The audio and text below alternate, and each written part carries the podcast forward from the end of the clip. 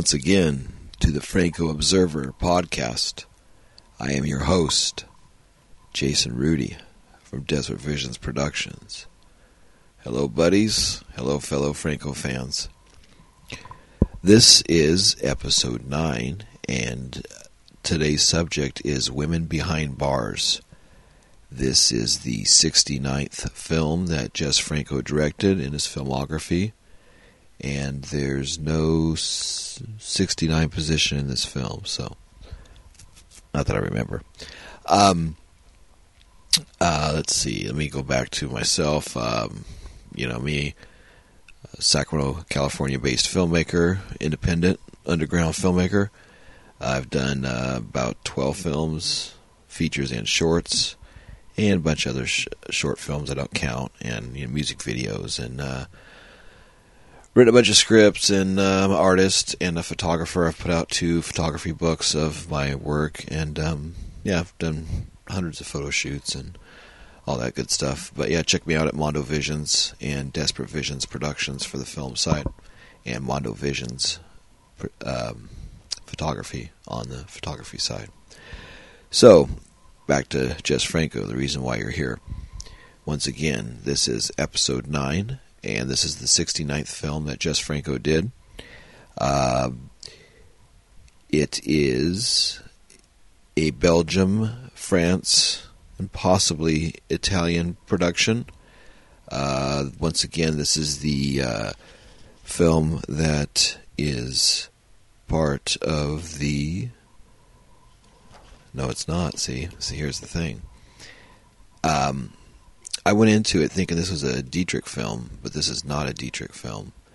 And once after I go through the credits and the titles and all that, we'll go through the history. Um, the last episode, episode eight, which was barbed wire dolls, we went into the backstory of Franco after he had just made barbed wire dolls. He tried to do a side deal where he got uh, tried to do the Italian distribution rights to two different companies, even though he wasn't the producer of the film, and he tried to do a side deal away from Dietrich. So in this one, the controversy was, did he do this film as a side film on Dietrich's money, or was it something he did as a side on his own dime? So we'll go over that, and I'll read. Uh, different paragraphs from the Flowers of Perversion, uh, the Delirious Cinema of Jesus Franco, Volume 2 book by Stephen Thrower, which you can find on Amazon.com. uh, this film is, uh, okay, once again in Belgian, France, and possible Italian production, 1975. Uh, the original theatrical title uh, in the country of origin. In the French title is Prison des Femmes, the Belgium French language title is La Flagie de la Celle 69, The Flagellan Women of Cell 69. That's interesting, too, because this is the 69th film that Jess Franco did, and they're doing the 69 uh, number for that one, even though it's something different. Um, the Dutch one is The Flagellated Women of Cell 69 as well, uh, but that's uh, D. Gercel de Verhoeven van Cel 69, Belgian Dutch language one. Uh, alternative titles for this the French alternative uh, theatrical and the French video title is Diamonds for Hell, which is cool because the um, the plot of this is a, a heist for stolen diamonds and they're hidden. They're trying to find out where these diamonds are hidden. So yeah, Diamonds for Hell. Uh, the Italian theatrical one is a female jailer in a woman's prison. Secondina in un carciere femminile. Uh, the Canadian theatrical is Punishment Cell, Service de Punition. Uh, French video is uh, SM Prison for Women. Présencedo pour Femmes, uh, also French video The Whip, Le Fontu. Both languages on the same cover on screen. Video title reads The Whip, Le Font. Uh, Visa to Die is also a French retitling. Uh, the German's video is Women's Prison 2. Um, and let's see what else. Uh, Frauenfagnes 2, okay, and then on DVD it's Frauenfagnes 3, and German video, DVD alternate title Girls Prison 3, Women's Prison 3, Girls Prison 3. Uh, Hell Diamonds, uh, Eurocine, the online export poster is, has it as that. Uh, the shooting title for this is Punition Cell. And um, let's see, unconfirmed titles Le Veste False. And production companies Brooks, BRUX, International Pictures, it was Brussels. Um, Eurocine is Paris. Uh, the B BOS company, Rome, named on the Eurocine press book. Uh, Elite Films, named on the photo Photista. Uh, the theatrical distribution from this is Les Films de Dragon from Belgium. The Dragon Films. Uh, timeline. Um, this was shot circa September 75. And um, going back and looking at Barbed Wire Dolls, the film he shot right before this, that was shot August 18th through the 30th, and then on sets in Zurich in September, and then he shot Women Behind Bars around September, so like immediately following that last film. Uh, so yes, yeah, September circa circa September 1975. Um, let's see what else we got. Uh, the Italian it came out in Italy in February of '77, so about uh, a year and five months later, it premiered in Italy in February of 77, February 3rd. Then played Naples in February 12th of 77. And then Rome, it played in August 4th of 77. Uh, unknown theatrical running time for this. Um, there's different versions that you'll learn on this as well. Uh, the UK Go Video PAL VHS version was 78 minutes 12 seconds. The USA Blue Underground DVD, which was the one I watched, uh, is 80 minutes 31 seconds. Uh, the director on this, of course, is Jess Franco, but he's billed as Rick Deconnink. D E C O N N I N K. Rick Deconnink. Writer Jess Franco as R. Marcegnac. Director of photography is Jess Franco. So yeah, he's the director, the writer, and the director of photography. Music: Daniel J. White. Assistant director: Nicole Guttard. Production manager: Gerald Cazell as Gerald Kessel. Uh, unit manager is uh, Denise Torre. Still photographer: Ramon Ardid, who that is uh, Lina Romay's husband at the time, and he's in the last two films. Uh, let's see who else do we have. Director, okay. Cast in this uh, Lina Romay plays Shirley Fields, Perry Mendoza's lover. Uh, Roger Darton plays Milton Warren, the insurance company investigator and the English narrator. He's also okay. So Lina Romay was in the last two films.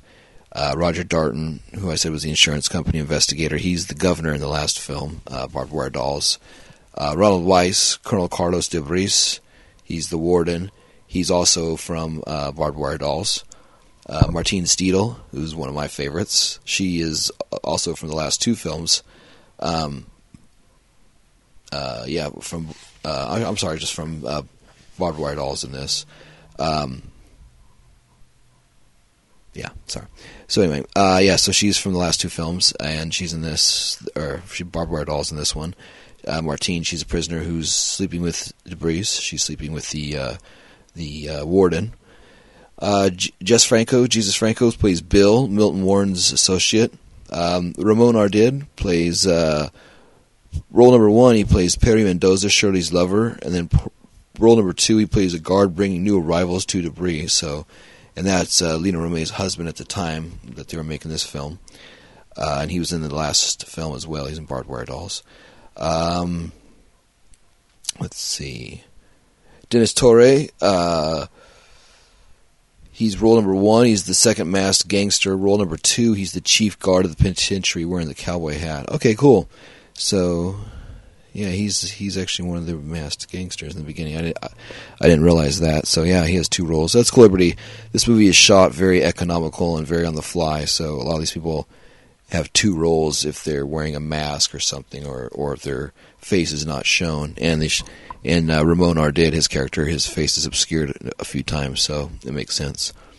Uh, let's see what else we got here. Uh, and then Nathalia Campbell is also in it. She's credited on the Italian print. Um, okay.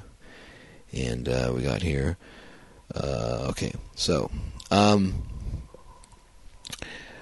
yeah, like the versions I talked about, uh, I watched the Blue Underground DVD of that. Um, film notes. I'm going to kind of skip the Amazon review on this and go over the film notes because the subtext on this one is basically um, the kind of the other shifty thing that it matters on your point of view, but in my point of view, is a little bit not the best move that he did.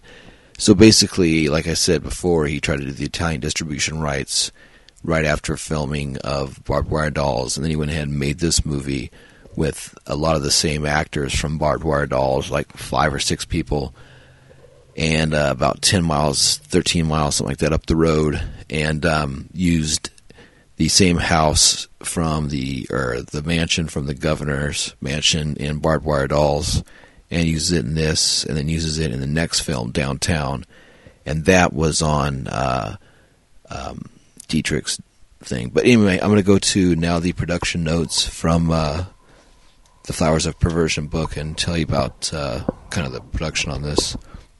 Production notes. The film, best known as Women Behind Bars, began life as a script treatment called Prison de, Prison de Femmes before being renamed Punition Cell during shooting.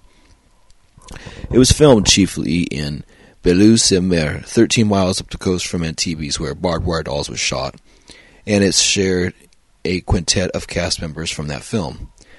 As the title suggests, it also features a women's prison setting. It is not a significant film artistically, but if you peer behind the scenes, it's by far the most contentious of the period. The meat of the matter is an allegation made in 1992 by producer Erwin C. Dietrich that Franco had squirreled away money intended for barbed wire dolls to make women behind bars, which he then sold to a different company. To be clear before we go any further, the two films were not shot simultaneously. They do not share identical footage, and their basic scenarios are quite different the allegations are not one of plagiarism. Dietrich was saying that two films were made with his money, only one of which was given to him. If this is true, then despite having recently minted a potentially lucrative multi-film deal with Dietrich, Franco was recklessly exploring his newfound backer. I'm sorry, start over. Franco was recklessly exploiting his newfound backer by squeezing two just Franco paydays from one Erwin Dietrich budget. Such trickery presents problems for the sympathetic observer. Franco always denied any wrongdoing, though not always convincingly. If he was being economical with the truth, he had very good reason. Future producers might think twice if he openly admitted filming scenes on a one for you, one for me basis. On the other hand, such stories are part of the Franco mythos. Numerous collaborators Numerous collaborators have referred to his habit of secretly shooting more than one project at the same time, and these stories tickle the funny bones of his fans, including me. There's a buccaneering rogueness to his modus operandi, and Franco's personal charm meant that even when certain actors figured out what was going on, they were having too much fun working with him to object. Nevertheless, from a strictly ethical point of view, Franco was spending someone else's money to make films he could sell for his own benefits. So, how do you justify the practice to himself? The author of this book asked Antonio Mayans, with whom Franco worked throughout the 1980s, as he put it this way You pay just to make you a film. You give him the money, and he gives you a film. The film makes money, and that's that. So, what if he shot some scenes for another film? As long as he delivers the one he promised. A producer might counter with some validity. It has to be said that when you give someone thirty thousand pounds to make a film, you want thirty thousand pounds worth of production value for your money. The way Franco worked, he would spend maybe two thirds of the available budget of the backer's film, working fast and filming loose. And then, using the remaining money to start another, he would consider the second film his property. He could then offer it to a different producer, either as a finished work or as a part finished film for which top up money was needed. Sometimes, if the original investor was lucky, Franco would offer him both films, asking for more money to finish the second. But, in some cases, it seemed he shot two movies for one budget and sold the second one elsewhere. Even in the cutthroat world of exploitation cinema, this could have been led to serious legal trouble if word had got around. Um, so basically, uh, Dietrich also had talked about how he thought Franco had shot during the same time, and you could tell that there's different locations and, and different actors, and the stories are different. So that that doesn't work on that part. There's one serious piece of evidence contradicting this amount, but before we examine it, let's consider Dietrich's claim that the same sets were used in both films. This was definitely not the case in the prison scenes. The walls, the cell doors, and the exterior corridors are completely different. The only shared location is, is a luxurious chateau in Nice. In Barbed Wire Dolls, it serves as the governor's private residence. In Women Behind Bars, it's Colonel Debris' reception hall. In Women Behind Bars, these shots total roughly two and a half minutes, and they were evidently collected at the same time as the ones in Barbed Wire Dolls.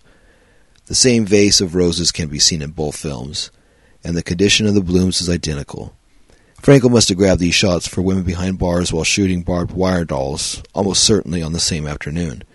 He also picked up a scene featuring Monica Swim at the same location which ended up in his next film, Downtown. Up to his old tricks again, so he was now juggling at least three projects simultaneously. So Franco really did shoot Women Behind Bars with money intended for Barbed Wire Dolls, any visible overlap between the two productions is limited to the Nice Chateau footage. As far as the shared cast, while it's true that both films star Lina Romay, Roger Darton, Ronald Weiss, Martine Stedil, and Ramon Ardid, two of these, Ramon and Ardid, were Franco regulars who appeared in a multitude of his films between 73 and 75. Stedil and Weiss are the two to, watch. Residents of the city of d'Azur, they appear to have thrown themselves with gusto into Franco's plans, appearing in all the films he made during his month-long sojourn in the region. Okay, so that was that. So, what did Franco say? In a documentary on the Blue Underground DVD of Women Behind Bars, he claimed, Someone told Dietrich when they saw Women Behind Bars that I made the film with the trims from Barbed Wire Dolls. I have a reputation of being a magician because with the twins from with because with the trims from Barbed Wire Dolls, it was impossible to do anything but just a very short film of two minutes. They gave they got this idea because the film was made in principle in the same places. In principle with the same actors. No no no. No one no no no comes from the same film. I didn't need to show any proof. It was very close. But anyways, Barbed Wire Dolls was made in scope, Techniscope. Women Behind Bars was made in panoramic screen, not with the system of scope. So it's quite impossible to do the same things together if you are very rich, but not in my case. Here we see Franco adapting a straw man argument to divert from the real accusation. He could say in all honesty that he did not use trims from barbed wire dolls and women behind bars, but that's not what is being alleged. His protest about the impossibility of cutting footage from one film into the other because of the different aspect ratios would be a fine rebuttal if anyone were suggesting it, but they aren't. The allegations concern misuse of funds, not misuse of footage. Franco goes on to suggest that, that disgruntled ex colleagues were the source of the misleading information which so upset Dietrich. I realized that some people, I know who they were, some guys from the production who didn't like me so much because I didn't like them so much. They decided to try to fuck me up, which they didn't do because Dietrich said all those things, but then he was asking me to make more films. The moment that Barbed Wire Dolls opened, he was happy because he made his fortune with this film. This is incorrect. Dietrich didn't, Dietrich didn't make his fortune from Franco's film, but he was considerably, but he he was already considerably wealthy from his own films. And as we shall see, events in the last two months of 1975 suggest a different very explanation for Dietrich continuing to work with Franco. The most compelling evidence to suggest that Franco shot Women Behind Bars with Erwin Dietrich's money is a letter dated August 13th of 1976, which Franco wrote to Enrico Colombo at Technicolor, at Telecolor. In it, he urges Colombo to allow Dietrich access to the negative of Women Behind Bars, aka Punition Cell, with a view to striking release prints. My dear friend, as you well know, look at our agreements with, and also, if you like, my contracts with Miss Hudson as BOS Company. The film Punition Cell and Women Behind Bars have been largely funded by Elite Films. Now they want to start work immediately on these movies in their territories Switzerland, Germany, Austria. That is to say, the first of the films. I convinced the gentlemen at Elite Film to make copies at your place despite their bad experiences with other Italian laboratories. I beg you not to make difficulties because, as you know, they are perfectly entitled and they will only order about 20 copies, so you know how serious they are. The first thing to note here is the open admission by Franco that Women Behind Bars was funded by Elite, in contradiction of the September 1975 letter which he signed over the rights to Dietrich after completion. Dietrich must have asked Franco to persuade Technicolor to give him access to the negative. This letter sees Franco assisting to Dietrich's mission to gain legal control of women behind bars, as is. I would have thought a strong indication that Franco admitted, at least in private to Dietrich, that he had used Dietrich's money to make it. Women Behind Bars was at some point bought by Eurocine with a view to releasing it in France and possibly the UK. A French language print and an English language print both exist, bearing Eurocine's credits and they both came out on video in their respective countries in the early 80s.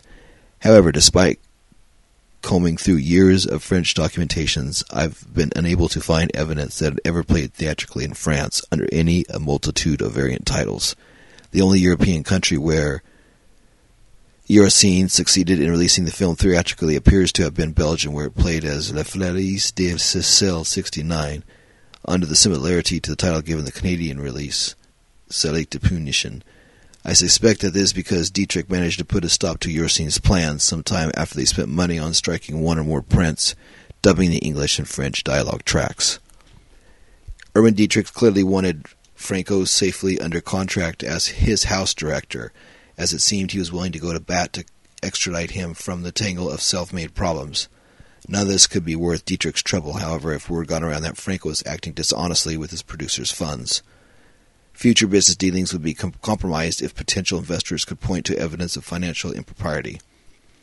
To the end of his days, Franco stren- strenuously denied these allegations. He would often deliberately he would he would often deliberately misunderstand what was being suggested, claiming it was absurd to think a man could make two films simultaneously. Anyone who suggested such a thing would know nothing about making movies. This, however, was another straw man tactic. No one was suggesting that two full-fledged productions were being juggled simultaneously. Instead, the claim was that while shooting one film, Franco would shoot scenes for later use in a film yet to be started. In the text of this book, I have referred to this to the Sirius films as back pocket productions, projects born at a fleeting impulse or the canny awareness that a setup could yield an extra take to be squirreled away for future use. As for his referral to admit anything of the sort, he must have been born in Catholic Spain, but Jess Franco would have never been seen dead in a confessional booth. Okay. Franco on screen. Franco plays a violent gangster working for a rival crime outfit, a role similar to the one he plays in Midnight Party and The Slaves. Uh, other versions. Okay, I'm going to wrap this up here. Other versions. The version released on French video as Le Font includes 11 and a half minutes of extra footage, expanding the roles of the fleeting glimpsed bandits who rob a boat in the pre-credit sequence. The new material comes in four sections: a discussion between two male gang members and Cora, their mole, at the apartment hideout. A further discussion between the two men at the same location where they are joined by a vivacious blonde. A scene in which the blonde visits the prison and offers sexual favors to the governor played as per the original by Ron Weiss, and a scene between Cora and the blonde in which Cora packs her bags and leaves the hideout. Several things pique one's curiosity about these additions. Firstly, they were mostly expo- expository, underlining the fact that Shirley double-crossed the gang who pulled off the th- robbery. Only the prison scene offers any exploitable imagery, namely the, brom- the blonde woman stripping to her underwear. It seemed odd for a distributor to have asked for such genuinely banal material to be added. Secondly, it's intriguing that Ronald Weiss turns up in one of the additional scenes. Weiss was a theater actor working in Nice who fell in with Franco in 1975. He appeared in all the films Franco made in the south of France that year.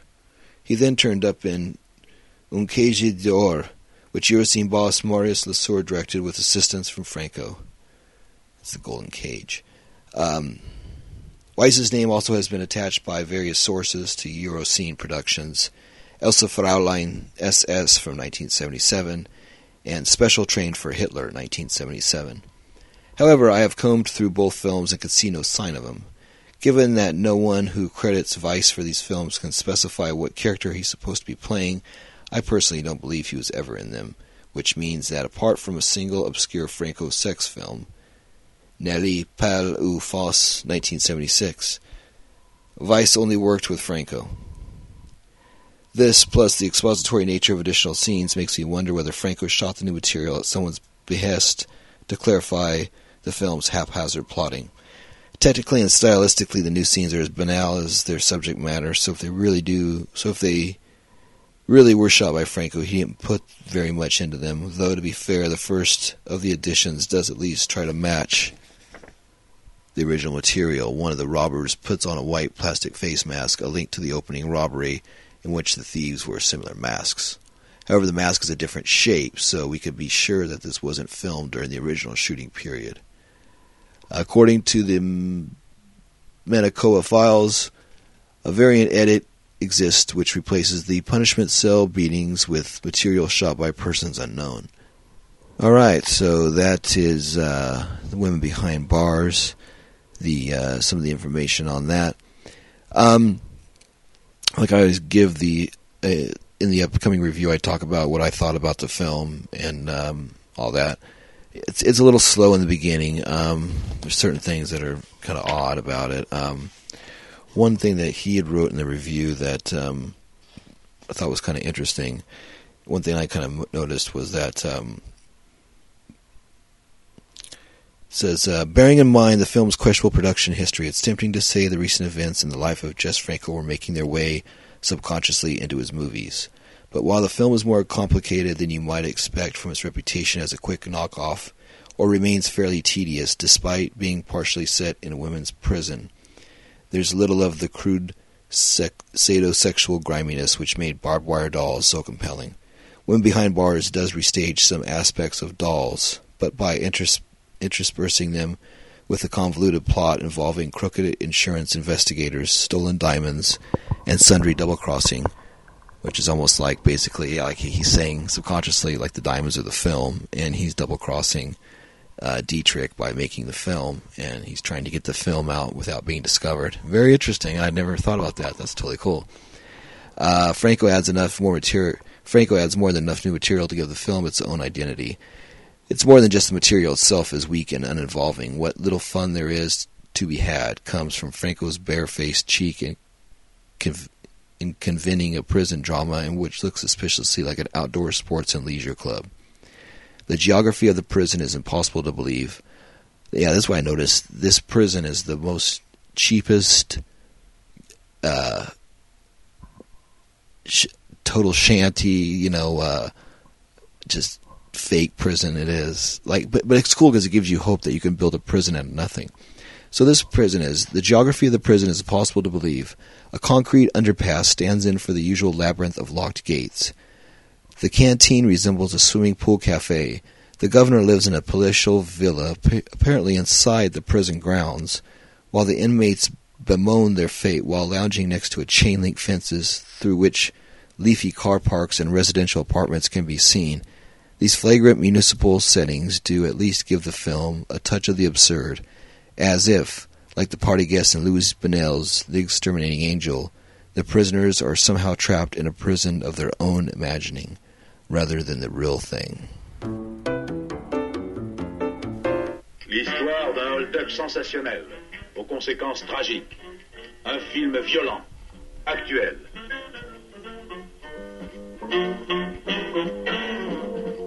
Arrêtez Shirley, viens dans la voiture. Quant à vous, colonel de Briès, retournez dans votre putain de prison.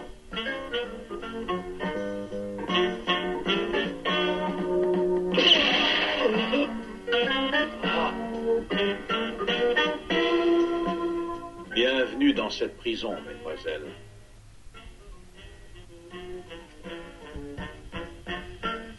Sortez immédiatement Allons Non, toi tu restes ici. Allez, viens, toi. Bonne chance, ma vieille. Tu vas me dire où sont cachés les diamants et leur vitesse. Sinon, je te crève. Alors, paf ah, je ne sais rien Moi, dire. Faites rafraîchir la mémoire. Je ne sais rien Cellule de punition. La vie dans une prison de femmes. Les disputes entre les prisonnières entraînent la répression. La torture.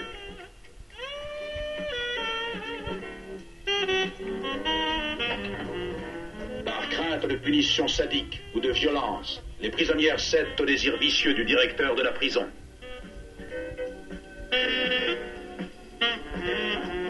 Alors, tu décides à cracher le morceau Hein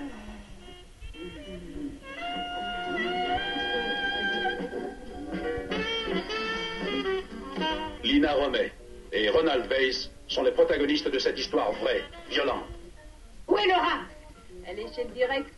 son jour.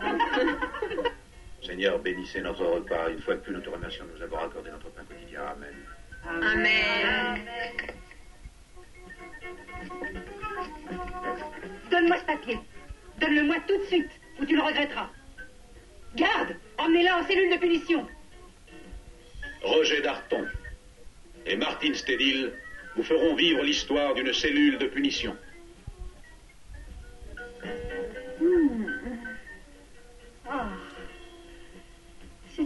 Sensationnelle. Je te veux.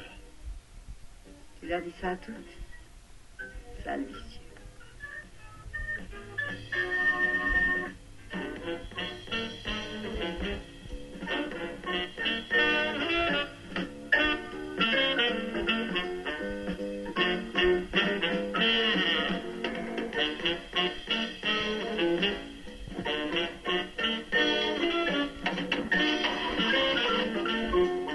les diamants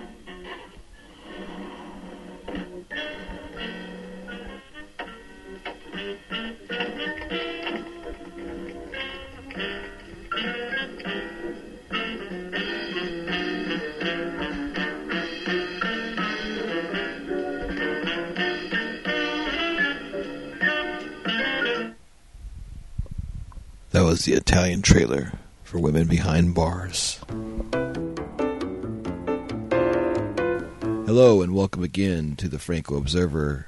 I am your host, Jason Rudy from Desperate Visions Productions, a Sacramento based filmmaker of the Sacramento based Desperate Visions Productions film company. We make uh, low budget exploitation drive in style films that are shown theatrically on video and streaming services. I'm here once again with my co host, uh, friend, and fellow actor and a few of my films, uh, Mr. Eric Whitwell. Hello. Um, for this episode 9 of the Franco Observer, we watched Women Behind Bars, which is the uh, American release title. Uh, this was made pretty quickly after Barbed Wire Dolls, which was the episode we did previously. Um, before I talk about any of the films and such, uh, I want to say that I erroneously mistaken this for a Erwin C. Dietrich production. Um, upon researching, I always try to research the film before the podcast to learn about it and to see about it. And it, I should have known better because this is on through Blue Underground and not part of the Dietrich collection, uh, Full Moon DVD set, or of the Ascot Elite ones. So that should have uh, flagged me to it right away. But yeah, Franco made this after he did Barbed Wire Dolls for Dietrich, but this was with D- with money he made from Dietrich, but this is not a Dietrich production. Um, but uh, so yeah, this was uh, another film with just Franco and Lina Romay. Uh, I'm gonna go ahead and read the synopsis on this one uh, from the Flowers of Perversion book. It's actually quite short, and that should kind of tell you the running theme that we're having with this one. okay, synopsis for Women Behind Bars. In the wake of a successful diamond heist, Shirley Field shoots dead the man responsible, her criminal fiance, Perry Mendoza, then coolly turns herself into the police, claiming she committed the murder because Mendoza was cheating on her. While locked away in a sinister seaside prison, Field attracts the attention of sundry nudie Field attracts the attention of sundry ne'er-do-wells, keen to discover the whereabouts of the stolen diamonds which have not been found. Does Shirley know more than she's letting on?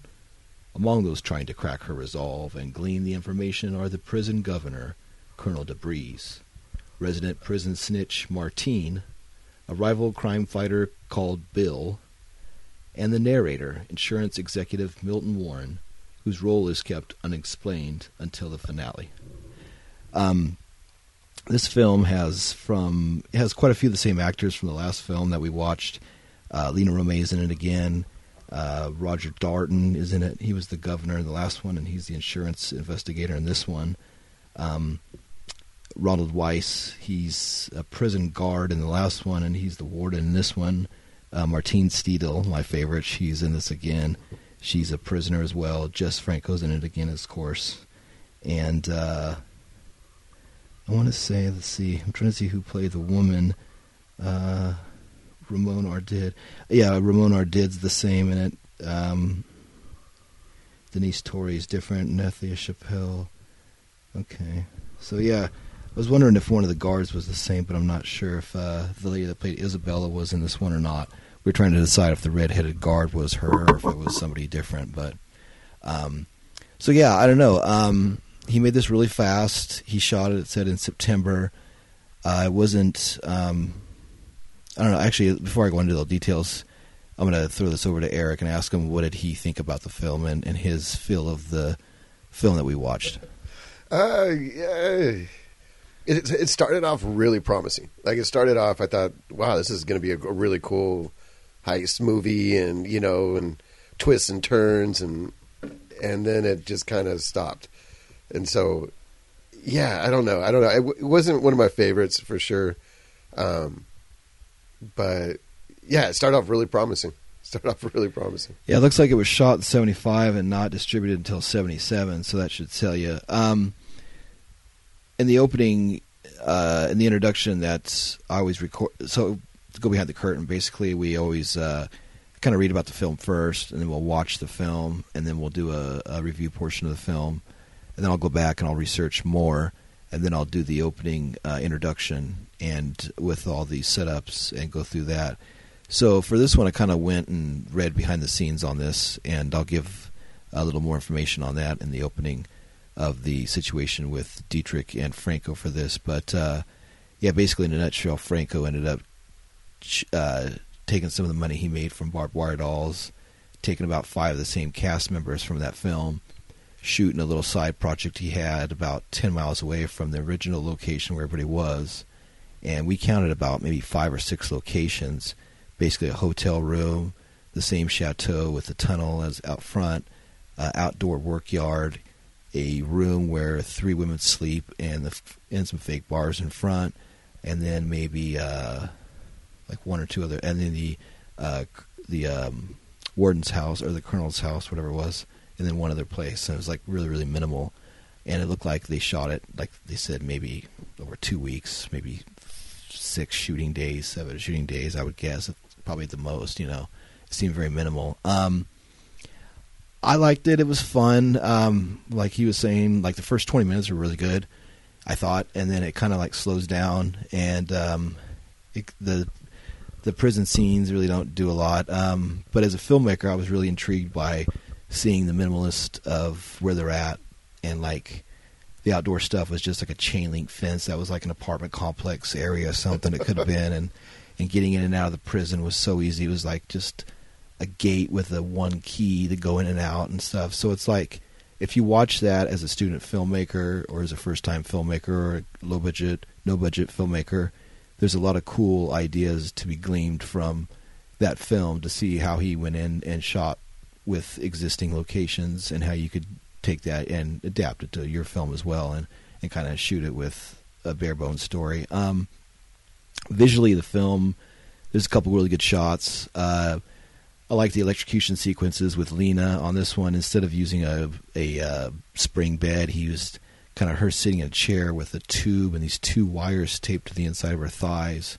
That's taped like a little electronic switchboard. It's very cheap looking, very economical, but it looks like it could work and it's passable. And uh, that was another idea that I got off that that I thought was a really cool, simple idea that could be used really well by um, low budget filmmakers. And uh, you could take that same effect and spend ten thousand dollars on it, or do what they did and make it look really cheap and it still works. Um, but uh, so yeah, what did you think about like the stuff with Lina? Well, it's a. Uh, oh man, it's. There were some okay. There was there were some cool shots. There were some cool shots. Um, the story I didn't quite. I mean, I, I understand it, but um, I think the the sex scene between Martine and Lina. Um, I like the way that was shot. Like he kept uh, he kept a motion with the camera. It wasn't st- wasn't still. He wasn't like uh, focused on one area at one, all the time. It was just very a lot of movement in it. And so I, I like that aspect of it. Um, the tunnel scenes are always a great shot, like the with the shadows and uh, the silhouettes. Um, yeah, there was there were some good parts to it. There were some definitely good parts to it. Uh, I thought Lina as an actress was really good in this. She was very playful. Um, Yeah. Compared to the last film where she was kind of a victim, in this she was kind of very conniving and, and very evil, and she was very cold, and she knew what she was doing, and she was in charge. And even when you thought that she was being played, she was playing the person that was playing her. yeah, She's very smart. Um, she's very sexy in this. She looked really good. Yeah. Very playful. There's a scene where she's coming on to the uh, prison guard and, or the prison warden. And she kind of like moves her tongue left and right and kind of wags her Yeah. tongue at him very, very sexily. And she's just so cute, so sexy. And then um, Martine Stedil's in this, and uh, it's cool looking her up. She only did about seven films, five of them that were Franco for Franco over like the span of two years, and then like there's no other credits for her on IMDb or whatever. So I'm gonna look her up and see whatever became of her, or if she got married and left, or passed away, or just got out of the business, or, or what. But yeah, she's very striking in this. Um, she's nude in it a lot, uh, which you, there's no argument for me on that. you know. well, I mean, yeah, it's a great. That's Yeah. a great. Yeah, and she uh, she's totally uh, unshaved, so you see her in all of her glory on the bed. There's a couple cool shots where she's naked in bed, Lina's naked in bed, and the two other gals are naked in bed, including the cool gal with the sunglasses and the fucking Yeah, um, racing jacket again. So he got the racing jacket in. Um, It's, it's funny. It like must have been like a really warm prison because all the Yeah. sleep on top of the covers nude. Yeah, there's a scene where she go where Lina's where it's funny because also too in the last film they're all they're all wearing blue smocks and in this they're wearing like a dark or like a light black or a dark blue black kind of like artist smock kind of and there's like I was looking at that too going okay they're just wearing this smock no underwear no bra the costume budget on this is really cheap because that's all they wear is these smocks like Yeah. no other fatigues or nothing you know in the jail um, this was the 69th film that Jess Franco shot as a director for his filmography. Uh, it was yeah shot in 1975. It was released in 1977. Um, it looked like it just played uh, in Italy and Naples and then Rome. Uh, that's really about all it played, and then it played in video in UK and the United States. Um, Yeah, this was definitely Lina's film. This was definitely like she she carried this film. Like she was definitely this was her film. Yeah, and and uh, Franco's in it as a different character in this one compared to her husband. Uh, he's like a, I guess he's a crime fighter, but I thought he was like uh, in on the jewels as well. But um, so yeah, um, Lina plays a character named Shirley Fields. Right off the bat, I was kind of laughing because it sounds like uh, Sally Fields, and Sally Fields was really popular around that time. Uh, I don't know if they came up with that. Um, it starts with the opening narration from the insurance salesman uh, or the insurance investigator, who was the sleazy governor in the last film. And right off the bat, we see him. We started laughing because it's like, oh, this guy's in it again. Okay, who else is in it? We started trying to see how many of his um, um, how many of his actors for the last film were in this. Um, they do a heist of a diamond uh, of a, a Chinese liner, which is really cool. They come in like wearing these white masks and they pull in real fast, jump in the boat, take the box, jump the car, and he filmed it like in one take. You could tell, and it was done really well. Uh, really cool boats. They gone in and out and take off, and and uh, there's some nice. Uh, nice that whole sequence is really good like the first 10 15 minutes it, it, it moves along pretty good it's like a heist film um, really good narration kind of starts like a like a 60s kind of a crime film you know um, and then I noticed too, like the like I said before, there's the the jail fence outside. It's like a chain link fence, so anybody could jump it. And they have like two guards in the whole prison, so the prison's very very minimal. Um, when Lina first shows up to the prison and goes outside and talks to the other girls, there's a nice dialogue scene with um, her and Martine. Uh, Martine is actually self-titled. Her character is um, Martine as well, which I thought was funny. And you learn that she works for the for the warden, and she's uh, in on the deal, and she's really not what she seems. But she tries to befriend Lina in the beginning. Sally Fields, or uh, Shirley Fields' character, to try to find out where the diamonds are. If she has any information on it, but uh, the first scene where she meets her in the in the courtyard and they share a cigarette and have dialogue and stuff is a nice scene. It's uh, shot really well. It's a it's a good dialogue scene. It's it's it's believable, and it's a nice setting. It's uh, probably for me the highlight of the film. It's it's just a good scene in a in a standard film. Um, let's see, um, Franco. Uh, yeah, he's he's almost wearing the same shirt that he's wearing in in uh, Barbed Wire Dolls. I'm not sure the print looks similar, but he's wearing on this like a like a blue uh, leisure suit, like a jacket and, and pants in this. Um, there's uh, no dance scene in this. Another scene that film is that doesn't have a dancing scene. Yeah. But there is the shock scene. There's a scene where uh, Maria's whipped, and it's I don't know. To me, it doesn't really make sense to have her whipped, but it's because she kind of was knew something, but she didn't say. So they just had an excuse to have her naked, chained up, and the guard whipping her. Um, Eric Falk is not in this, but the guy that plays his role, you could tell if he was in it, he would have played this main guy that wears this kind of weird cowboy hat and carries a gun. He looks kind of like a really poor man's Quentin Tarantino Yeah. in this, and uh, he's the one whipping her, and he's just kind of just. And he's shirtless too when he's whipping her. That's true. I forgot about Yeah, that. he's like- yeah, he decided to take his shirt off when he whips her. And uh, yeah, he doesn't really change his expression. He just kind of like the whole film. He just has this one look, and he just carries that same look Yeah. through the whole thing. You know.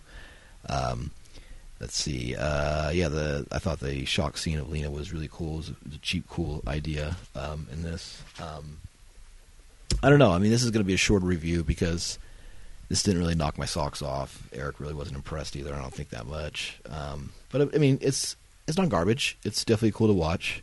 Uh, for Franco Completists, of course, you want to get it to add to your collection, which I I did, I did as well.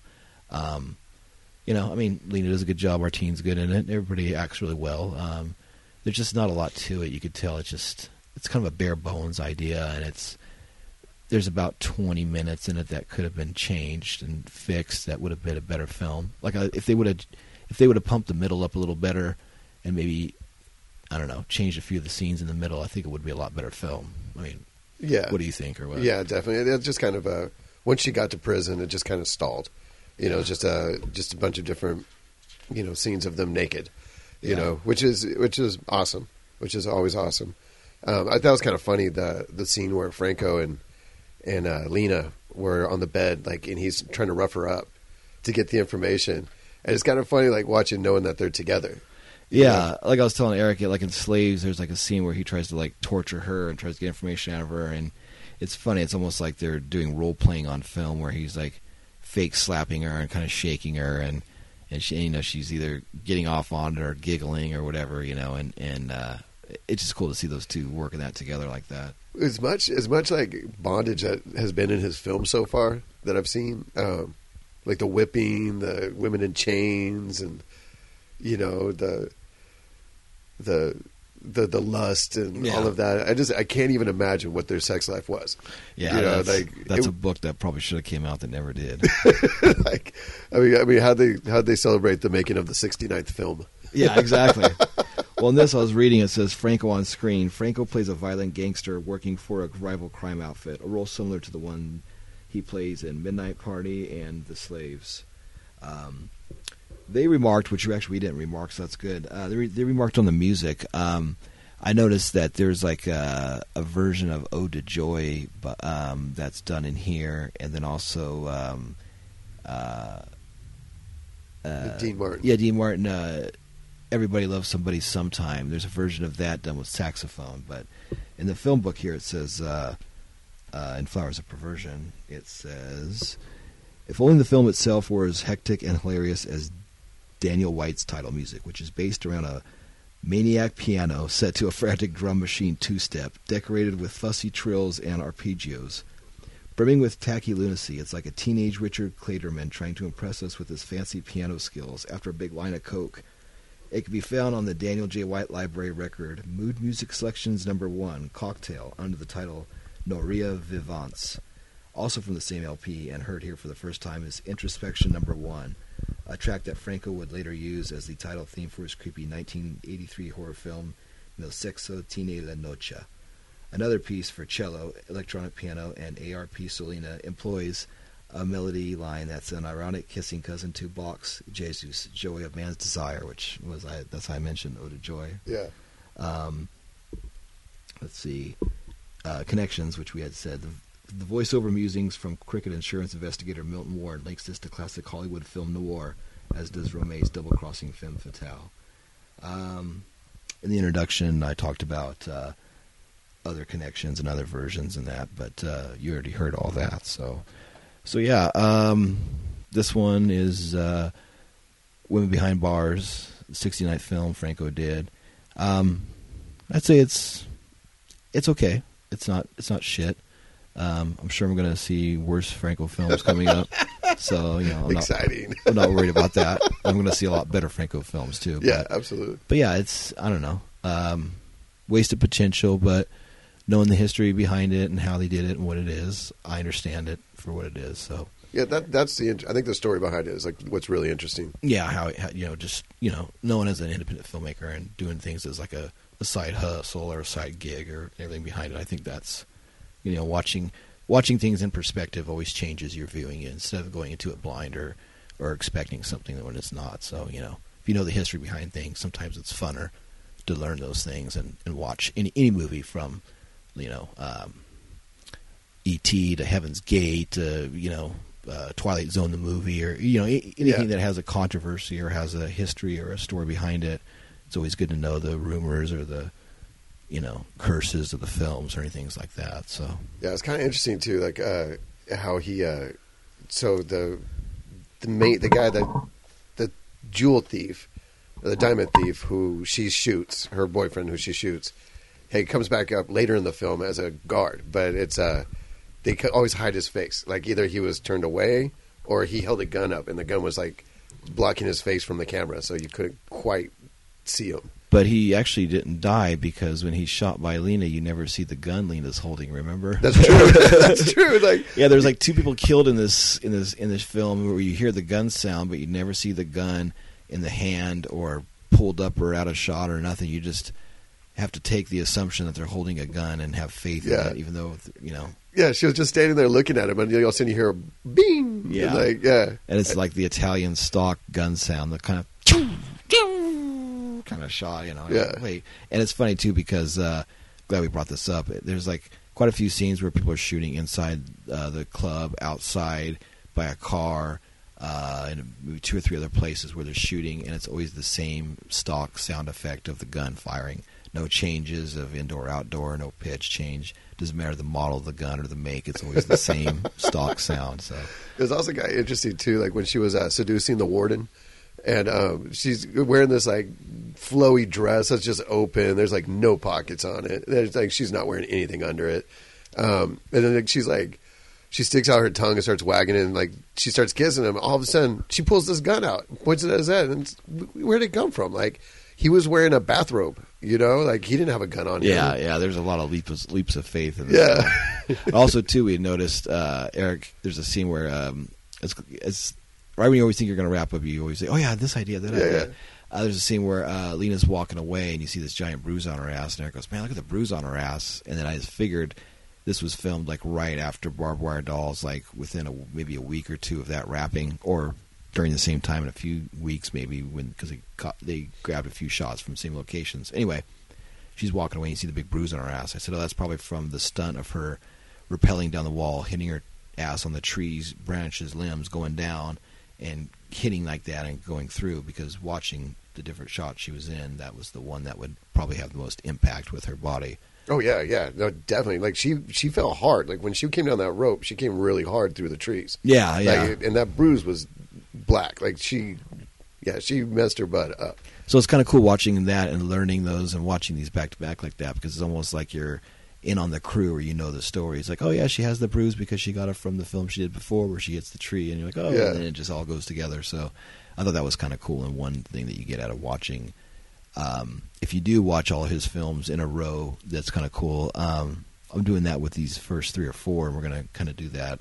But with this project, when we have other reviewers, we jump around a little bit and such. So it's kind of fun to watch groupings of the films because you see the same lot of actors or the same producer or some the same locations or or motifs or locations like the ones we watched later on with the Dietrich ones always share the um, white sheepskin rug and the the red cat the red bed and a few of those things and these earlier ones don't have those yet so you know so we're not in that territory yet Yeah. but Yeah, but we will get to that when we get to Girls in the Night Traffic and uh, Mondo Tra- and uh, Mondo Erotico and a few of those other ones around the world in 80 beds.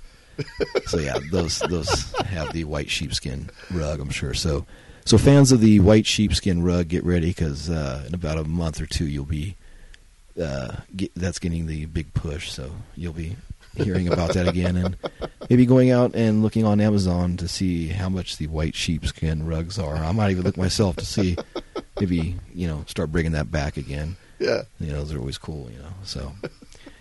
Alrighty, well, uh, I think that's going to wrap up this episode of the Franco Observer. Uh, thank you all for listening. We're now in 17 countries and like 67 cities, so that's pretty amazing. You know, That's awesome. got a lot of fans around the world. So keep listening. We'll keep doing these weekly podcasts. The only place in the world that you can hear a weekly Jess Franco film podcast. So uh, I figured I'd do it because nobody else was doing it, and it's pretty cool. And we're keeping it going, and it's it's fun. So thank you all for doing that. Numbers look good. A lot of downloads. Everybody's digging it. So getting people joining our pages and Facebook page and Instagram page and the uh, Red Circle page and all that. So keep it up. Franco Observer at yahoo.com. So thanks again. Uh, my name is Jason Rudy and uh, my co host Eric Whitwell. Yeah, beautiful nights. Beautiful nights. Have a good night.